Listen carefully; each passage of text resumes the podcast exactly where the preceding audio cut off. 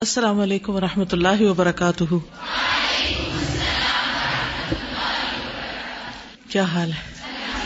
الحمد للہ سب کو کارڈ مل گئے؟ اعوذ باللہ من الشیطان الرجیم۔ بسم اللہ الرحمن الرحیم۔ الحمد للہ رب العالمین۔ الرحمن الرحيم. مالك يوم الدين. إياك نعبد وإياك نستعين. اهدنا الصراط المستقيم. صراط الذين أنعمت عليهم غير المغضوب عليهم ولا الضالين.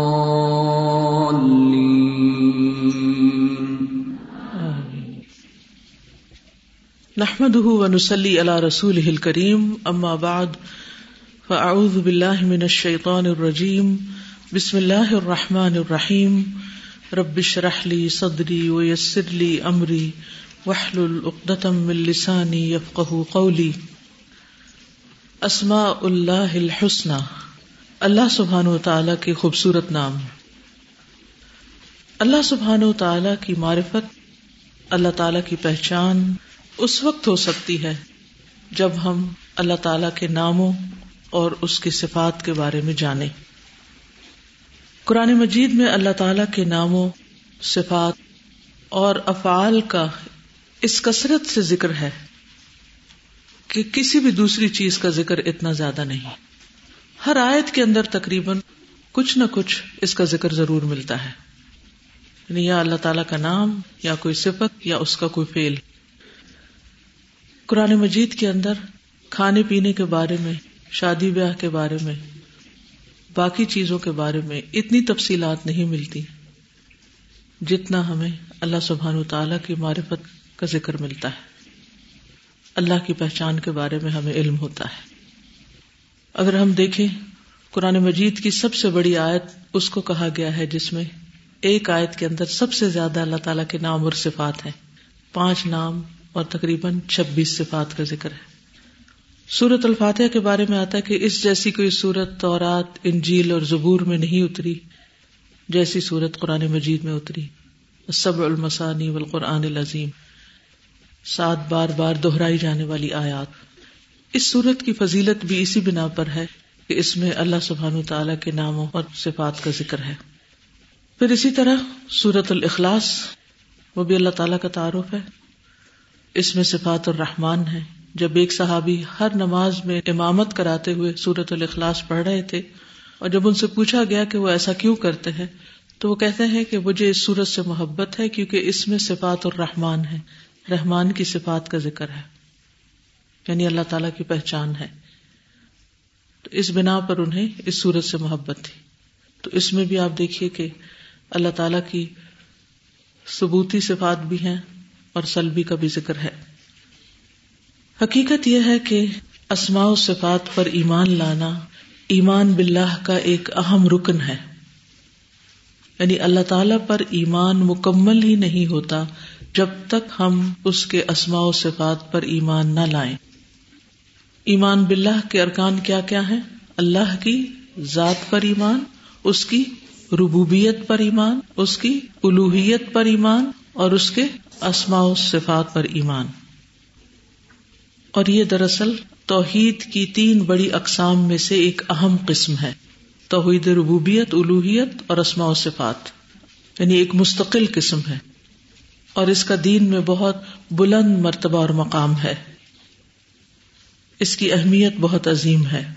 کیونکہ اللہ سبحان و تعالی کی عبادت اکمل اصح یعنی سب سے زیادہ صحیح طریقے پر اس وقت تک ہو نہیں سکتی جب تک کہ ہمیں اللہ تعالی کے اسماء و صفات کا علم نہ ہو، کیونکہ انہیں ناموں سے اور صفات سے اس کی پہچان ہوتی ہے۔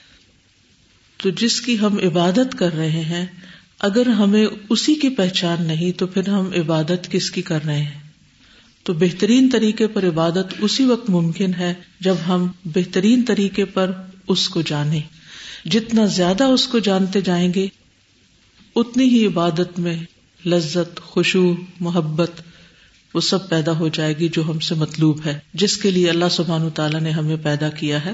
وہ ماں خلق الجن انسا اللہ آبدون اسی وجہ سے اسماء و صفات کے علم کو اشرف العلوم کہا گیا ہے۔ یعنی سب علوم میں سے بہترین علم۔ اور اس کا شرف اور اس کا بہترین ہونا اس لیے ہے کیونکہ یہ اللہ تعالی کے بارے میں علم ہے۔ اور وہ سب سے بڑا ہے، سب سے عظیم ہے۔ تو اس کے بارے میں جاننے کے متعلق جو بھی علم ہے، وہ تمام علوم میں بہترین علم ہے۔ اور اس علم میں مشغول ہونا سراسر عبادت ہے۔ یعنی اسماع و صفات کا علم آپ جتنا حاصل کریں گے، اس پہ جتنا غور و فکر کریں گے، قرآن مجید پڑھتے ہوئے بھی جب ان صفات پر غور کریں گے اور ان کا تعلق آیت کے مضمون سے دیکھیں گے، تو یہ تمام علم جو ہے، یہ ساری کوشش، یہ ساری ایفرٹ جو ہے، وہ ایک عبادت ہے۔ اور زندگی میں جتنے بھی کام انسان کرتا ہے، ان سارے کاموں میں سے اہم اور افضل ہے کہ انسان اپنے خالق کو پہچانے اور پہچان کر شعوری ایمان لائے، سوچ سمجھ کر ایمان لائے۔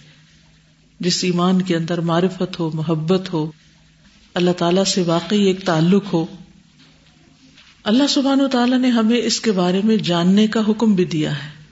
قرآن مجید میں آتا ہے سورت محمد، آیت نائنٹین میں فالم ان لا الہ الا اللہ بس جان لو کہ اللہ کے سوا کوئی الہ نہیں۔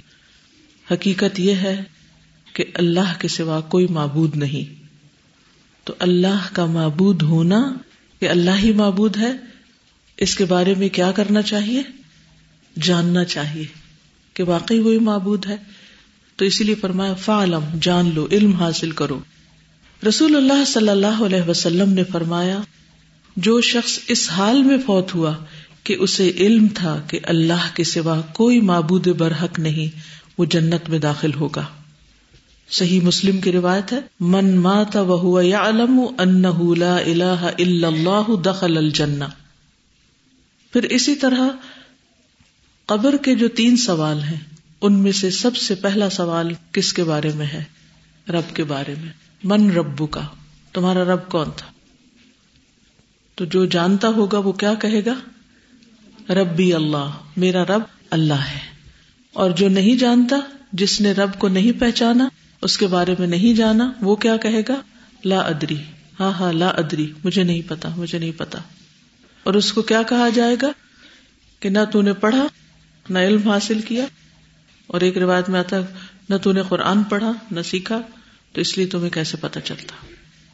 تو اس لیے ہم سب کے لیے ضروری ہے کہ ہم اپنی کامیابی کے لیے، اپنی نجات کے لیے اللہ تعالیٰ کی معرفت کے لیے، اس پر ایمان لانے کے لیے، اس کی خشیت کے لیے، اس کی محبت کے لیے اس علم کو جانے، تاکہ ہر کام میں ہم اس سے مدد حاصل کرے اسی کی طرف رجوع کرے اسی کی رضا کی کوشش کرے اسی سے رجا اور امید رکھے اسی کا خوف رکھے تو اسماع و صفات کو جاننا ایمان میں اضافے کا باعث ہوتا ہے یعنی اس سے ایمان بڑھتا ہے۔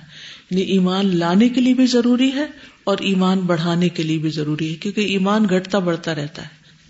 ایمان جب بڑھتا ہے تو انسان کا عمل بہترین ہوتا ہے، اور ایمان جب گھٹتا ہے تو انسان کا عمل کم ہو جاتا ہے۔ شیخ عبد الرحمان بن سعدی کہتے ہیں، اللہ تعالی کے اسماء حسنہ پر ایمان لانا اور ان کی معرفت، توحید کی تینوں اقسام، توحید ربوبیت الوحیت اور اسماء و صفات کو متضمن ہے۔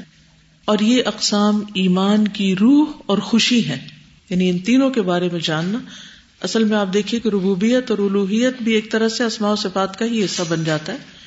تو ان کے بارے میں جاننا ایمان کی روح اور خوشی ہے۔ اور پھر ایمان کی اصل اور اس کی غایت ہے۔ جب بندہ اللہ تعالی کے اسماء حسنہ اور اس کی صفات کی معرفت حاصل کرے گا تو اس کا ایمان بھی زیادہ ہوگا اور یقین بھی قوی ہوگا۔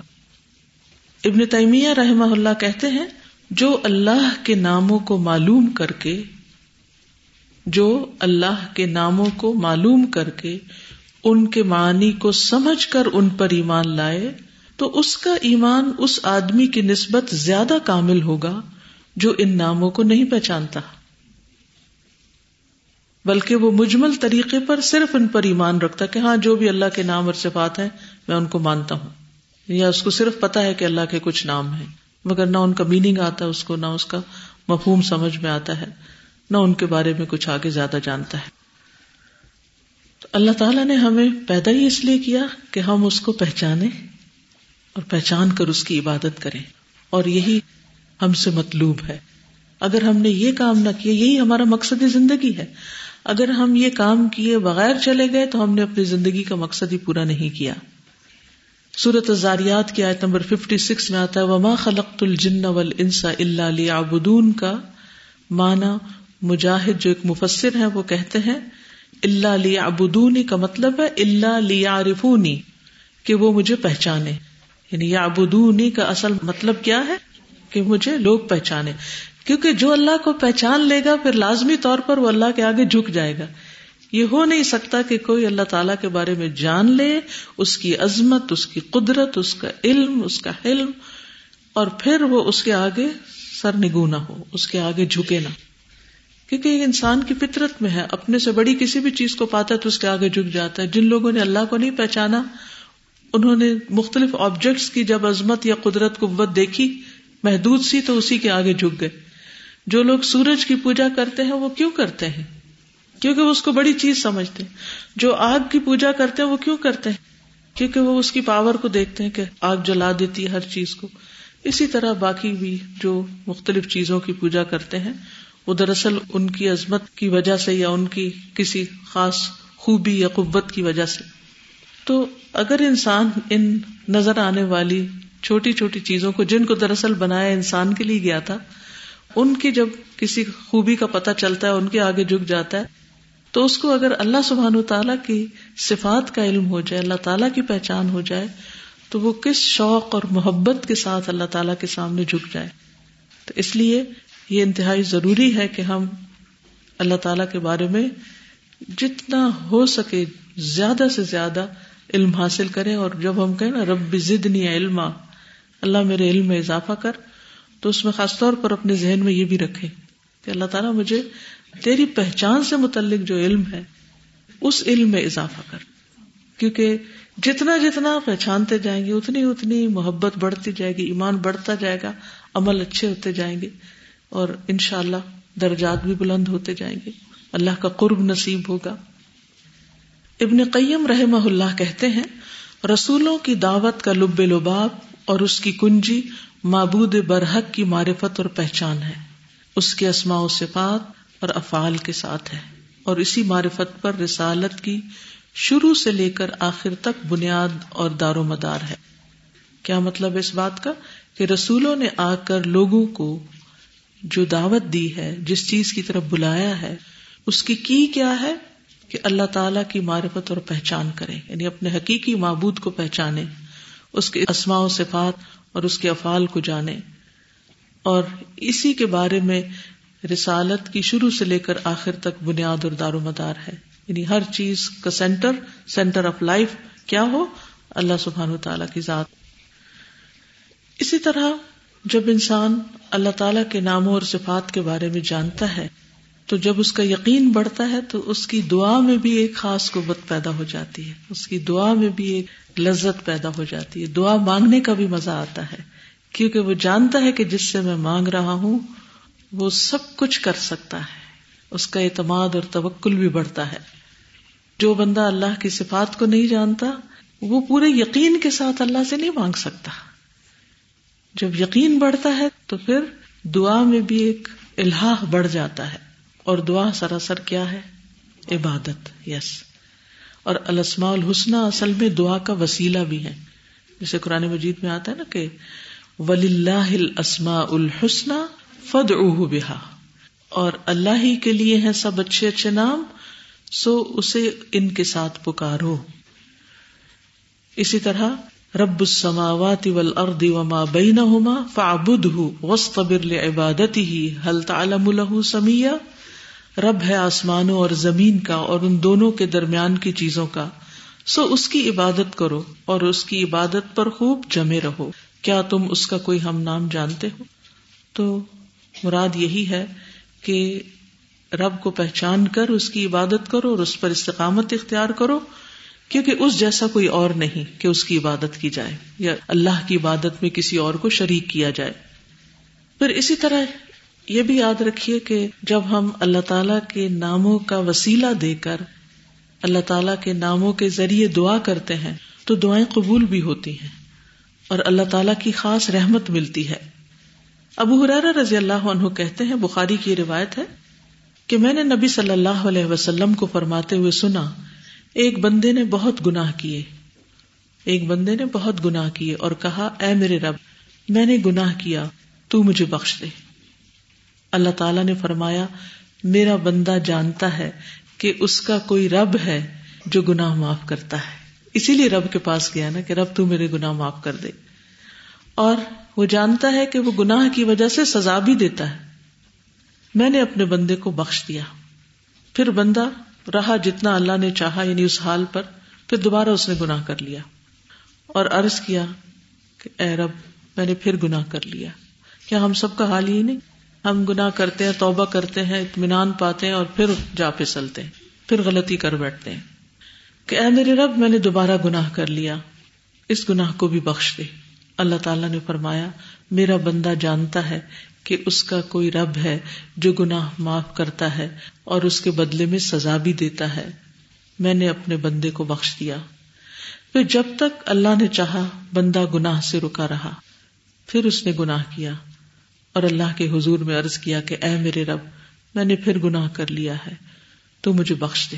اللہ تعالیٰ فرماتا ہے، میرا بندہ جانتا ہے کہ اس کا ایک رب ہے جو گناہ معاف کرتا ہے۔ اور اس کی وجہ سے سزا بھی دیتا ہے۔ میں نے اپنے بندے کو تین مرتبہ بخش دیا۔ بس اب جو چاہے عمل کرے۔ یعنی اب اس کا حساب صاف ہے، اب آئندہ پھر عمل کرے اور پھر عمل کرنے میں پھر کیا ہوگا؟ پھر غلطی ہوگی، پھر کیا کرے؟ پھر توبہ کرے۔ توبہ کب تک قبول ہوتی رہتی؟ موت تک۔ اس کا یہ مطلب نہیں کہ جان بوجھ کے غلطیاں شروع کر دے۔ اس کا مطلب یہ ہے کہ نہ چاہتے ہوئے بھی غلطیاں ہوں گی۔ تو انسان پھر کس کی طرف پلٹے؟ اللہ ہی کی طرف پلٹے۔ اسی طرح حدیث میں آتا ہے، صحیح بخاری کی حدیث ہے، ان تس اتم و تسعین اسمن مئتن اللہ واحد من احسا دخل الجن رسول اللہ صلی اللہ علیہ وسلم نے فرمایا، اللہ تعالی کے ننانوے نام ہے یعنی ایک کم سو۔ جو شخص ان سب کو محفوظ رکھے گا، وہ جنت میں داخل ہوگا۔ محفوظ رکھنے کا مطلب ہے ان کو سمجھنا، ان کو یاد کرنا اور ان پر ان کے مطابق عمل بھی کرنا۔ مسلم کی روایت میں آتا ہے، اللہ کے ننانوے نام ہیں۔ جس نے انہیں محفوظ کیا، وہ جنت میں داخل ہوگا۔ اور بلا شبہ اللہ وطر ہے اور وطر کو پسند کرتا ہے۔ یعنی اور نمبر اللہ کو پسند ہے۔ پھر اسی طرح یہ ہے کہ قیامت کے دن اللہ کے نام، اللہ کا وزن جب کیا جائے گا، تو وہ ہر چیز سے زیادہ وزنی ہو جائے گا۔ اسی لیے اللہ تعالی پر ایمان لانا جو ہے، ہر چیز سے زیادہ بہترین عمل ہے۔ جب کوئی بندہ اللہ پر ایمان لاتا اور اس کی توحید کا اقرار کرتا ہے، تو اس کے پچھلے سارے گنا معاف ہو جاتے ہیں۔ خواہ زمین سے لے کر آسمان تک اس کے گنا ہو جتنی کثرت سے بھی ہو سب کے سب معاف ہو جاتے ہیں۔ تو ان شاء اللہ تعالی ہم اللہ تعالی کے ان ناموں کو پڑھیں گے اور ان کے بارے میں جانیں گے ان شاء اللہ لیکن ان کو جاننے کے کچھ اصول اور قواعد بھی ہیں۔ مختصراً ان کا ذکر بھی کرتی چلوں گی۔ سب سے پہلی بات یہ کہ اللہ کے سارے نام حسنا ہے سبھی خوبصورت ہے اور حسنا جو ہے وہ احسن کی تانیس ہے۔ حسنا احسن کی تانیس تانیس کا مطلب کیا؟ مونس اور اسما جو کہ جمع ہے تو اس کی صفت کے طور پر جب حسن آیا تو وہ مونس آیا۔ قرآن مجید میں آتا ہے ولی اللہ السما الحسن۔ سورت اللہ میں آتا ہے۔ اسی طرح سورت تاہا میں آتا ہے، اللہ اللہ اللہ لہ السما الحسن سورت الاسلام میں آتا ہے قلد اللہ ابد الرحمان ایما تدعو فلاح الاسماء الحسنى کہہ دو، اللہ کو پکارو یا رحمان کو پکارو؟ تم جس کو بھی پکارو گے، سو یہ بہترین نام اسی کے ہیں یعنی اللہ ہی کے نام ہے تو مطلب ان آیات کا یہ ہے کہ اللہ تعالی کے سارے نام اچھے نام ہیں، حسن اور خوبی کی انتہا کو پہنچے ہوئے ہیں۔ کیونکہ حسن مبالغہ کا سیکھا ہے۔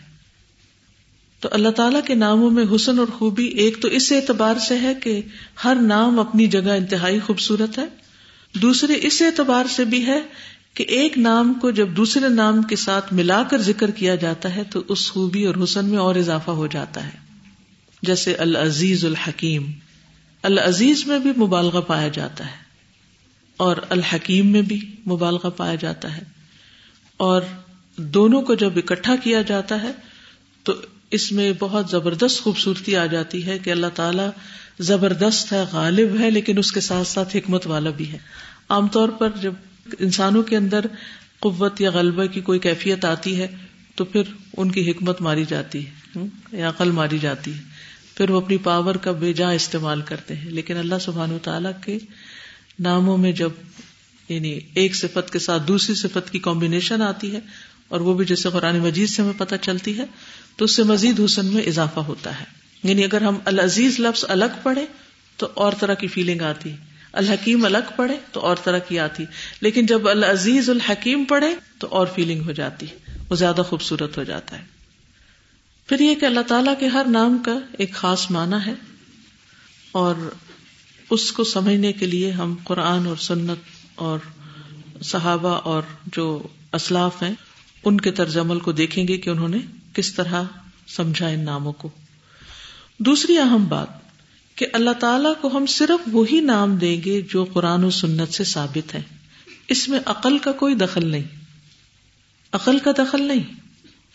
تو اللہ تعالی کے ناموں کا انتخاب کرتے وقت سب سے پہلے قرآن مجید کی طرف رجوع کریں گے۔ جو اس میں ذکر آیا وہ لیں گے۔ پھر نبی صلی اللہ علیہ وسلم کی اوتھینٹک صحیح احادیث کو دیکھیں گے اور جو ان میں ذکر کیے گئے ہیں نام ان کو لیں گے۔ اپنی طرف سے کوئی نام نہیں بنائیں گے۔ اسی طرح اللہ تعالی کے افعال سے بھی کوئی نام نہیں نکالیں گے۔ کیونکہ اس کی دلیل کیا ہے کہ اللہ تعالی کے بارے میں اپنے پاس سے لا علمی میں بغیر علم کے کوئی بات نہیں کرنی چاہیے۔ جس کے بارے میں سورت العراف میں آتا ہے کل ان ہر رم ربی الفواہش ما ظہر منہا وما بطن والإثم والبغي بغير الحق وأن تشركوا بالله ما لم ينزل به سلطانا۔ وأن تقولوا على الله ما لا تعلمون۔ کیا مطلب ہے اس کا؟ کہ تم اللہ کے بارے میں وہ بات کرو جس کا تمہیں علم نہیں، تو یہ اللہ تعالیٰ نے حرام قرار دیا ہے، اس سے منع کیا گیا ہے۔ پھر اسی طرح اللہ تعالیٰ کا ایسا نام رکھنا جو اس نے اپنی ذات مبارکہ کے لیے پسند نہیں فرمایا، یا اس کے کسی نام کا انکار کرنا، یہ اللہ تعالی کے حق میں ظلم ہے۔ اسی طرح اللہ تعالیٰ کی کوئی ایسی صفت بھی بیان نہیں کی جا سکتی جو اللہ تعالیٰ نے خود بیان نہیں کی۔ تو اللہ تعالیٰ کے ناموں کے بارے میں اور صفات کے بارے میں درست عقیدہ کیا ہے کہ ہم ان تمام ناموں اور صفات پر ایمان لائیں جو قرآن و سنت میں ذکر کی گئی ہیں۔ اور پھر اسی طرح نہ ان میں اضافہ کریں اور نہ ان میں کمی کریں۔ پھر اسی طرح کچھ صفات ثبوتیہ ہیں جن میں اللہ تعالی کی کسی صفت کا اس بات ہوتا ہے۔ ان کو بھی مانے اور کچھ سلبیاں ہیں جن میں اللہ تعالی کے بارے میں کچھ چیزوں کی نفی ہوتی ہے۔ جیسے لم یلد و لم یولد، کہ اس نے جنم نہیں دیا کسی کو، نہ وہ کسی سے جنم دیا گیا، تو یہ اس کی ذات سے اس کی نفی کی جائے گی۔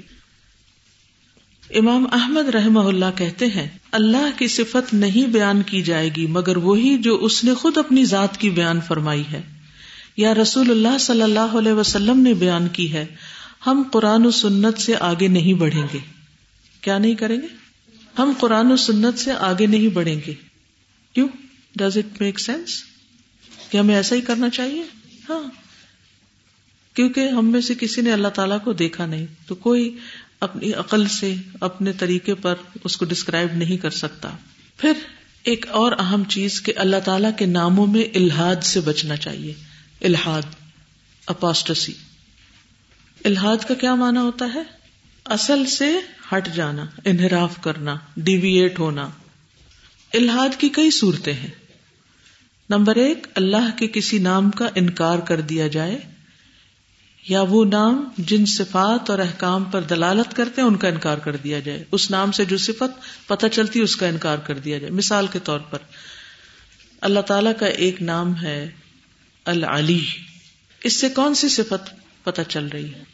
العلو بلندی کی، ہے نا؟ تو ہم نام تو مانے کہ اللہ کا ایک نام العلی ہے، کیونکہ آیت الکرسی میں آتا ہے وہ علی العظیم۔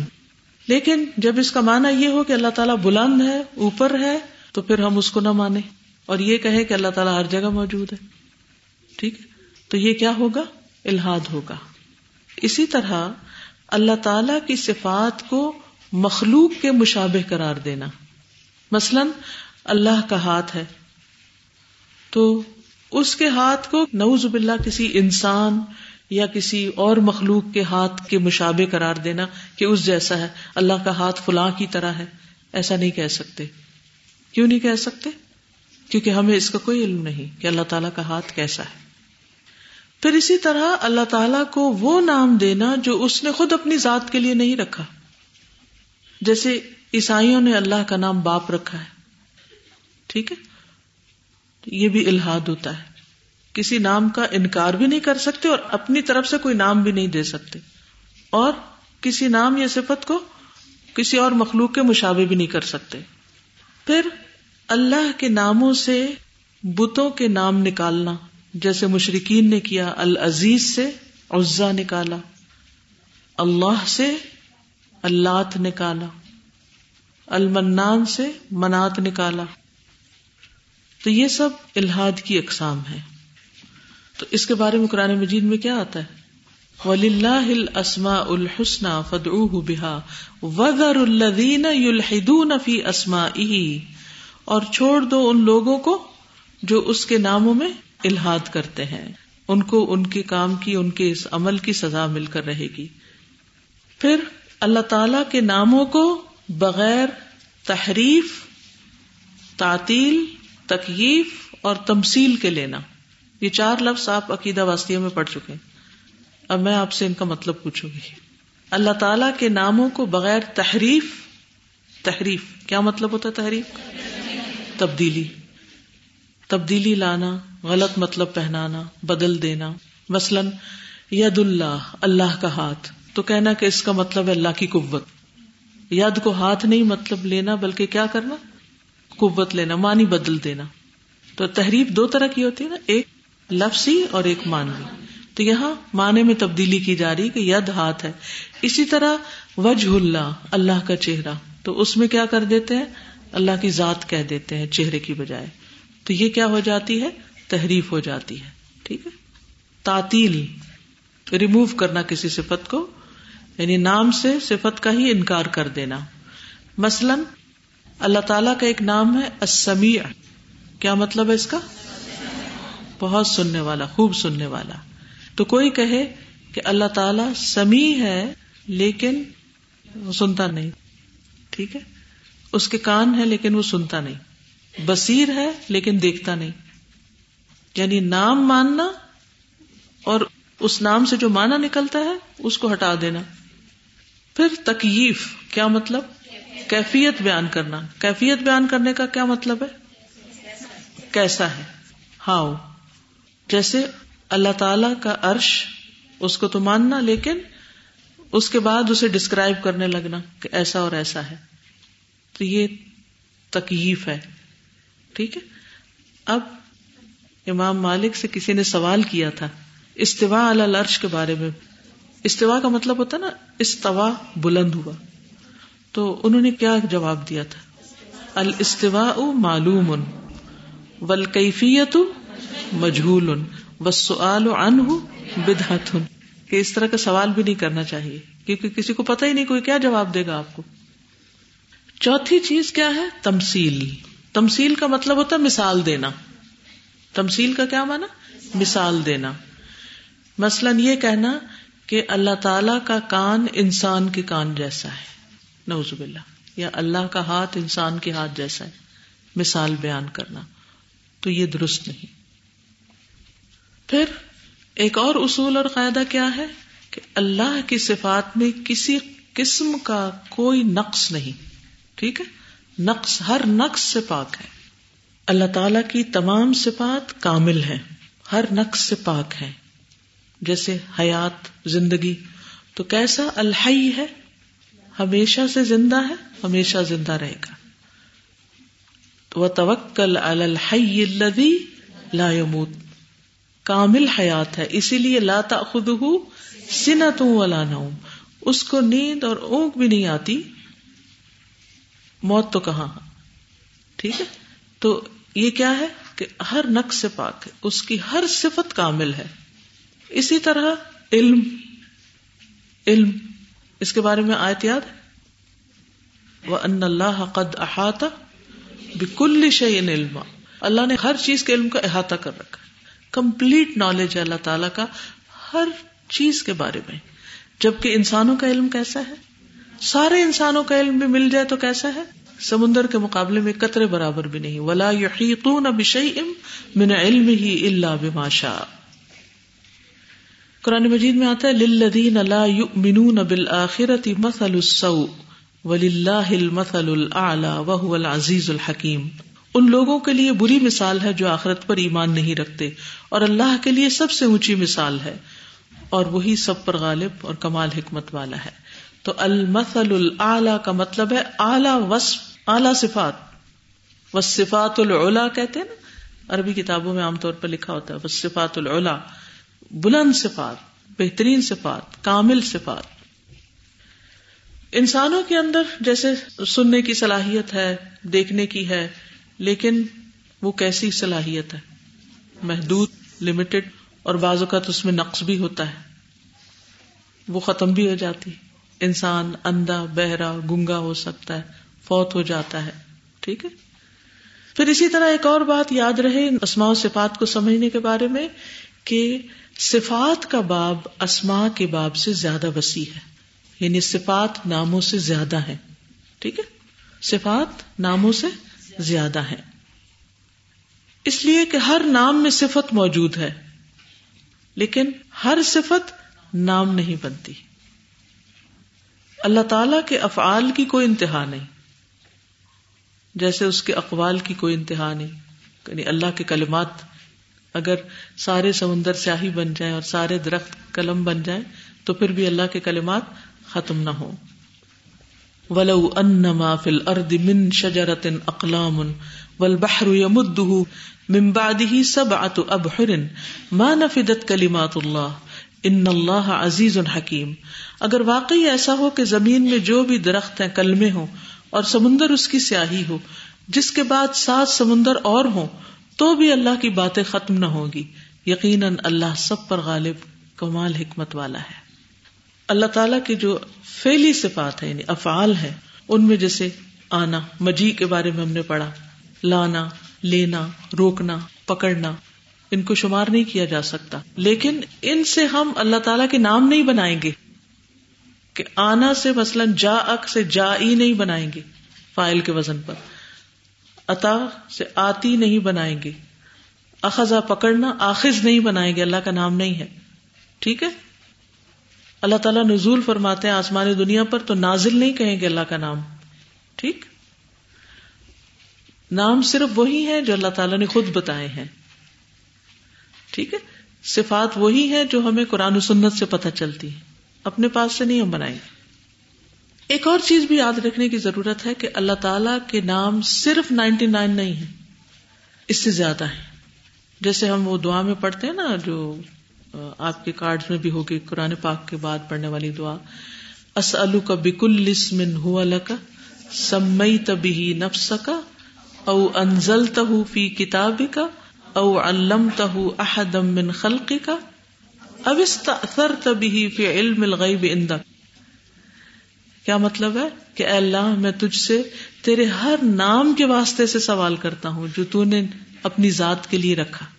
یا وہ نام جو تو نے اپنی کتاب میں اتارے۔ سارے نام جو قرآن مجید میں ان سب کے واسطے سے دعا۔ یا وہ نام جو تو نے اپنی مخلوقات میں سے کسی کو سکھا دیے۔ یا وہ نام جو تو نے اپنے پاس خزانے غیب میں رکھے ہوئے کسی کو بھی نہیں بتایا تو اس لیے اللہ سبحان تعالی کے نام صرف نائنٹی نائن نہیں ہے یہ کہا گیا کہ جو نائنٹی نائن یاد کر لے گا، وہ جنت میں داخل ہو جائے گا۔ ٹھیک ہے؟ تو یعنی کم از کم آپ کو نائنٹی نائن تو آنے ہی چاہیے۔ کیونکہ ان نائنٹی نائن کے علاوہ بھی نام ہے جو اس کارڈ میں نہیں ہے ٹھیک ہے؟ مثلاً اگر آپ یہ کہیں کہ میرے پاس سو روپے ہیں، صدقے کے لیے میں نے رکھے ہوئے، تو اس کا کیا مطلب ہے کہ آپ کے پاس صرف سو روپے ہیں؟ تو ان ناموں کو شمار کرنا، ان ناموں کو یاد کرنا، ان ناموں کی حدود کی حفاظت کرنا، ان ناموں کے تقاضے کے مطابق کام کرنا، یہ نہایت ضروری ہے۔ ابن القیم رحمہ اللہ کہتے ہیں کہ اللہ کے اسما کو گن کر محفوظ کرنے کے کچھ مراتب ہیں۔ بندہ جب ان ناموں کو یاد کر لیتا ہے تو وہ جنت میں داخل ہو جاتا ہے۔ اور جنت میں داخل ہونا سعادت کا مرکز، نجات اور فلاح کا مرکز ہے۔ یعنی انسان کی مقصود مطلوب ہے، غایت ہے۔ پہلا مرتبہ، ان کے الفاظ کو گننا اور شمار کرنا۔ یعنی جیسے آپ اس میں گنے کے کتنے ہیں۔ دوسرا مرتبہ ان کے معنی اور مدلول کو سمجھنا کہ اس کا میننگ کیا ہے۔ جو کارڈ ہے آپ کے پاس، اس کے نیچے میننگ بھی لکھا ہوا ہے۔ تیسرا مرتبہ، ان کے ساتھ دعا مانگنا۔ ٹھیک ہے؟ اللہ کے ناموں کے ساتھ دعا مانگنا۔ کیونکہ اللہ تعالی کا حکم ہے کہ ان ناموں کے ذریعے دعا مانگی جائے۔ تو ہم سب کو مانگنی چاہیے۔ کیونکہ اللہ تعالیٰ کو یہ پسند ہے کہ اس کے ناموں کا واسطہ دے کر دعا کی جائے۔ ولی اللہ الحسن فد بہا اور ان ناموں سے دعا نہ کرنا الحاد کی ایک قسم ہے۔ اسی لیے جہاں یہ فرمایا کہ اللہ کے اچھے اچھے نام ہیں، ان کے ساتھ دعا کرو۔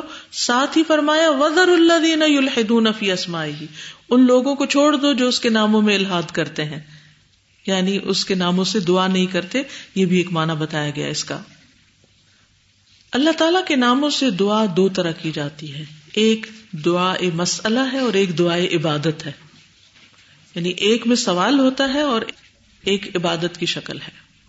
دعائیں مسئلہ کیا ہے کہ جب آپ اللہ تعالی کے سامنے اپنی حاجت رکھیں تو ایسے نام کا واسطہ دیں جو آپ کی حاجت کے مطابق ہو۔ مثلاً کوئی چیز مانگنی ہو اللہ سے تو اس کے مطابق کوئی نام آپ لیں اور پھر دعا مانگے مثلاً، یا غفور اغفر لی، یا رحیم ارحمنی۔ یا حفیظ احفظنی، یا علیم علمنی۔ ٹھیک ہے؟ یہ طریقہ ہے۔ دعائیں عبادت کیا ہے؟ کہ ان اسماء و صفات کے تقاضوں کو مد نظر رکھتے ہوئے اللہ کی عبادت کرنا۔ ٹھیک ہے؟ مثلاً آپ توبہ کیوں کرتے ہیں؟ کیونکہ اللہ طواب ہے، شابش۔ آپ ذکر کیوں کرتے ہیں؟ کیونکہ اللہ سننے والا ہے، زبان سے ذکر کرتے ہیں یا تلاوت کرتے ہیں، کیونکہ اللہ سن رہا ہے۔ اسی طرح آپ بہت محتاط زندگی بسر کرتے ہیں کیونکہ اللہ دیکھ رہا ہے۔ شابش، ٹھیک ہے۔ پھر اسی طرح آپ دل کی گہرائیوں سے اللہ سے ڈرتے ہیں یا محبت کرتے ہیں، کیونکہ اللہ الطیف ہے، بڑا ہی باریک بین ہے، بہت باخبر ہے۔ اسی طرح ہر نام کے تقاضے پر غور کرتے جائیں اور اس کے مطابق اپنا طرز عمل بدلتے جائیں۔ یہ ہے دعا عبادت، ٹھیک ہے؟ یعنی اللہ کے نام کو پکارے لیکن اس کے ساتھ اپنے آپ کو دیکھیں کہ آپ کیا کر رہے ہیں۔ اور یہ تو بات ہے ہی کہ جیسی حاجت ہو، ویسے ہی نام کا وسیلہ۔ لیکن اپنی طرف سے کوئی نام نہیں بنائیں گے۔ پھر اسی طرح جو شخص اللہ کے ناموں کے وسیلے سے دعا مانگتا ہے، اس کی دعا قبول ہوتی ہے۔ حدیث میں آتا ہے کہ رسول اللہ صلی اللہ علیہ وسلم مسجد میں داخل ہوئے تو آپ نے دیکھا کہ ایک شخص نے نماز پوری کر لی اور تشہد میں بیٹھا ہوا ہے۔ کہہ رہا ہے اللہ انی اسألک یا اللہ الاحد الصمد الذي لم يلد ولم يولد ولم يكن له كفوا احد ان تغفر لي ذنوبي انك انت الغفور الرحیم۔ جب اس نے یہ دعا پڑھی تو آپ صلی اللہ علیہ وسلم نے کیا فرمایا کہ اس کی دعا قبول ہوئی۔ بخش دیا گیا، اس کو بخش دیا گیا، اس کو بخش دیا گیا۔ تین دفعہ آپ نے فرمایا، اتنی تاکید کے ساتھ، اتنے یقین کے ساتھ۔ تو جس سے بھی کوئی گناہ ہو، اگر اس دعا کے ساتھ بخش مانگے، جس میں اللہ تعالیٰ کی ان صفات اور خاص طور پر توحید کی صفات کا ذکر ہے، تو ان شاء اللہ بخش ہو جائے گی۔ پھر اسی طرح اللہ کے ناموں میں اس میں آزم بھی ہے، ٹھیک ہے؟ تو اس سے بھی جب دعا کی جاتی ہے، تو دعا قبول ہوتی ہے۔ بریدہ اسلم ہی کہتے ہیں کہ نبی صلی اللہ علیہ وسلم نے ایک شخص کو ان الفاظ سے دعا مانگتے ہوئے سنا۔ اللہ انی اسألک بانی اشہد انک انت اللہ لا الہ الا انت الاحد الصمد الذي لم يلد ولم يولد ولم یق اللہ کف احد۔ تو آپ نے فرمایا، اس ذات کی قسم جس کے ہاتھ میں میری جان ہے، اس نے اللہ سے، اس کے اسم اعظم کے وسیلے سے دعا کی ہے۔ اگر اس کے وسیلے سے دعا کی جائے تو وہ دعا قبول ہو جاتی ہے۔ اگر کچھ مانگا جائے تو عطا کر دیا جاتا ہے۔ تو جب آپ چاہیں آپ کی کوئی حاجت ہو، ضرورت ہو، تو آپ یہ دعا پڑھ سکتے ہیں۔ اور اس میں اللہ تعالی کے ناموں کا ذکر ہے۔ اسی طرح اس سے ملتی جلتی کچھ اور دعائیں بھی ہیں، جن کے بارے میں یہی کہا گیا ہے کہ دعا قبول ہوگی جب ان ناموں سے دعا کریں گے۔ پھر اسی طرح کاب الحبار کہتے ہیں کہ اگر میں چند کلمات نہ پڑھتا تو یہودی مجھے گدھا بنا دیتے۔ لوگوں نے پوچھا وہ کلمات کیا ہیں؟ تو کاب نے کہا، اعوذ بوجہ اللہ العظیم الذي ليس شيء اعظم منه وبكلمات الله التامات التي لا يجاوزهن بر ولا فاجر وباسماء الله الحسنى كلها سارے نام یعنی نام لیے نہیں بلکہ کیا کہا؟ وہ بھی اسما اللہ الحسنہ کلحا یہ دعا اسٹال پہ اویلیبل بھی ہے، ہر شر سے بچنے کی دعا۔ تو اس میں کیا ہے؟ ما علم تمنہا و معلوم عالم ان ناموں کے ذریعے بھی، اور جو میں جانتا ہوں اور وہ بھی جو میں نہیں جانتا۔ من شر ما خلق و برا و درا ہر اس چیز کے شر سے جس کو اس نے بنایا، پیدا کیا اور پھیلا دیا یعنی چیزوں کے شر سے۔ اسی طرح یہ دعا جب کسی کو کوئی غم، دکھ یا تکلیف لاحق ہو اور یہ دعا وہ پڑھے تو اللہ تعالیٰ کا وعدہ ہے کہ وہ اس کو ضرور خوشی میں بدل دے گا، اس کے غم، دکھ کو دور کر دے گا۔ اور وہ کون سی دعا ہے؟ آتی ہے۔ اللہ انی ابد کا ابن ابدک وبن امتک ناصیتی بیدک، مادن فی حکمک عدل فی قدا اک اسل کا بکل اسمن ہو الگ سمئی تبھی نفسک او علم تہ احدم من خلقک، او انزل تہ فی کتابک، او استأثر تبھی فی علم الغیب اندک انتج عل القرآن ربی قلبی و نور صدری و جلا حزنی و ذہا تھوڑی سی ورژن مختلف بھی ہے لیکن اس سے فرق نہیں اتنا پڑتا ایز لانگ ایز آپ اس دعا کو پڑھیں۔ تو جب کبھی آپ کا دل بوجھل ہو، اداس ہو، غمگین ہو، کوئی ہرٹ کر جائے، کوئی پریشانی ہو فکر ہو، ہم و غم ہو، اپنی طرف سے، کسی کی طرف سے کوئی خوفناک خبر سنے کچھ ہو، تو ایسے تمام مواقع پر سکون سے بیٹھ کے پڑھ لیں۔ تو ان شاء اللہ اللہ سبحان و تعالیٰ آپ کی اس غم اور فکر ہم رنج کو خوشی میں تبدیل کر دیں گے۔ ان شاء اللہ اب ایسا ہے کہ کارڈ نکالیے۔ ہم آپ کو یہ نام سنواتے ہیں۔ ایک دفعہ یہ سارا سن لیجیے پھر اس کے بعد ترجمہ دیکھ لیں گے۔ نسألك يا من هو الله الذي لا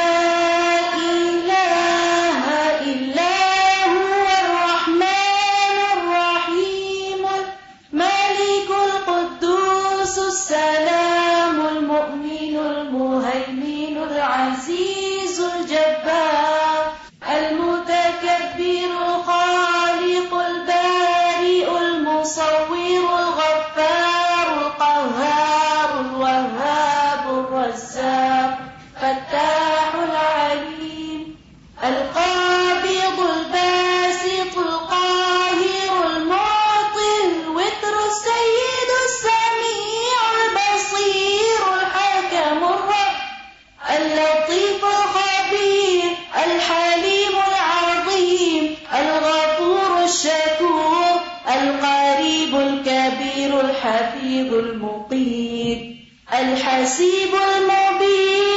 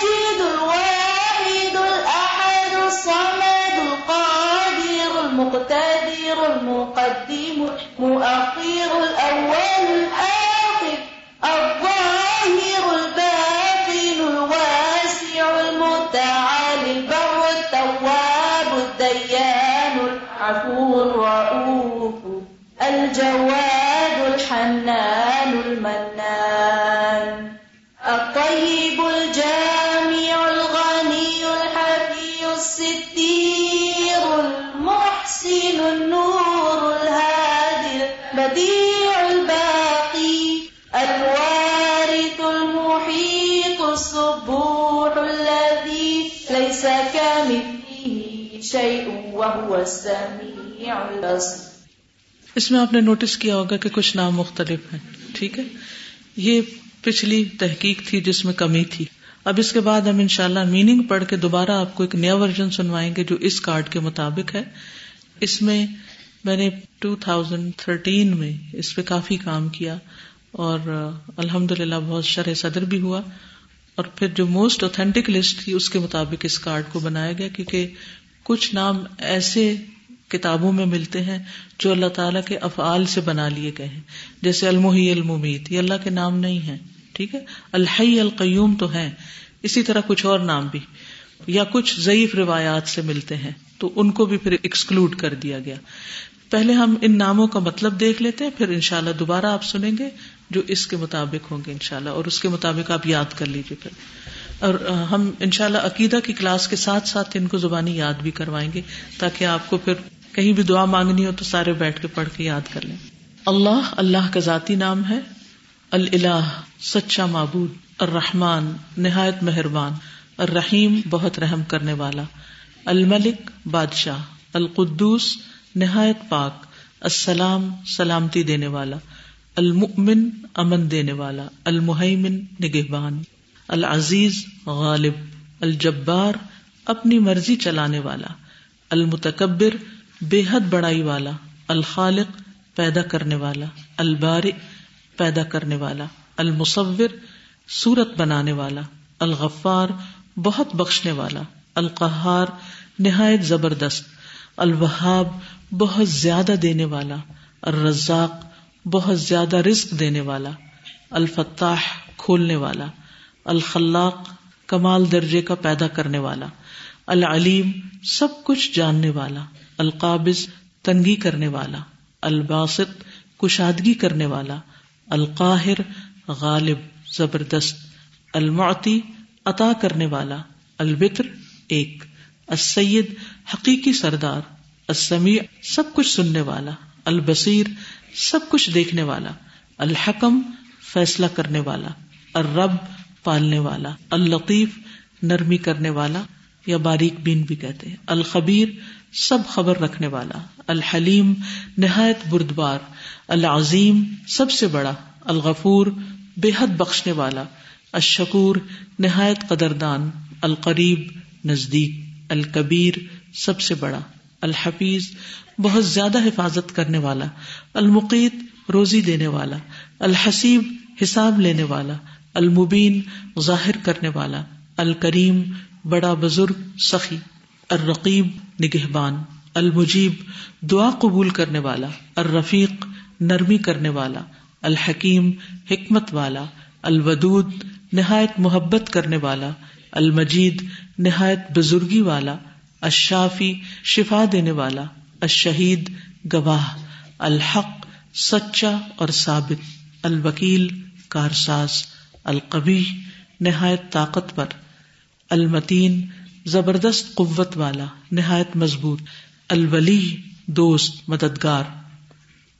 الحمید، تعریف کیا ہوا، الجمیل، نہایت خوبصورت العلی سب سے بلند، النصیر، مدد کرنے والا۔ المالک، مالک، الملیک، بادشاہ۔ الحی، خود زندہ اور سب کو زندگی دینے والا۔ القیوم خود قائم اور ساری کائنات کو قائم رکھنے والا، الحافظ نگہبان، الواحد یکتا و یگانا اکیلا الحد ایک اکیلا، الصمد بے نیاز، القادر قدرت رکھنے والا، المقتدر مکمل قدرت رکھنے والا، المقدم آگے کرنے والا، المؤخر پیچھے کرنے والا، الاول سب سے پہلے الآخر سب کے بعد، الاکرم نہایت سخی عزت والا۔ الظاہر سب سے ظاہر، الباطن سب سے پوشیدہ، اور قریب بھی اس کا مانا ہے الباطن کا۔ الواس وسط والا، المتعال، انتہائی بلند، البر، بھلائی کرنے والا، احسان کرنے والا الطواب بہت توبہ قبول کرنے والا ادیان بدلا دینے والا، العفو، بہت معاف کرنے والا، الرعوف، بہت شفقت کرنے والا، الجواد بہت زیادہ سخی، المنان، بے انتہا احسان کرنے والا، الطیب، پاک، الغنی، سب سے بے پرواہ الحفی مہربان، العلی، سب سے بلند، الستیر، بہت زیادہ پردہ ڈالنے والا، القدیر، مکمل قدرت والا، المولا، مالک، آقا، المحسن، احسان کرنے والا الوارد حقیقی وارث، المحیط، احاطہ کرنے والا السبوح، انتہائی پاک۔ نسألك يا من هو الله الذي لا إله إلا هو الإله الرحمن الرحيم، الملك القدوس، السلام المؤمن المهيمن العزيز الجبار. المتكبر الخالق البارئ المصور الغفار القهار الوهاب الرزاق الفتاح الخلاق العليم. القابض الباسط القاهر المعطي المتر السيد الحكم الرب اللطيف الخبير، الحليم العظيم، الغفور الشكور، القريب الكبير الحفيظ المقيت الحسيب المبين، الكريم الرقيب، المجيب الرفيق، الحكيم الودود، المجيد الشافي الشهيد. الحق الوكيل، القوي المتين، الولي الحميد، الجميل الأعلى النصير، المالك المليك الحي القيوم، الحافظ الواحد الأحد الصمد القادر المقتدر المقدم المؤخر الأول الآخر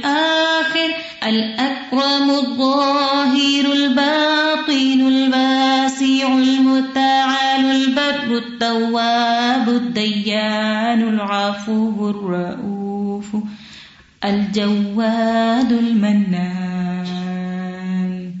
الطيب الغني الحفي العلي الستير القدير المولى المحسن.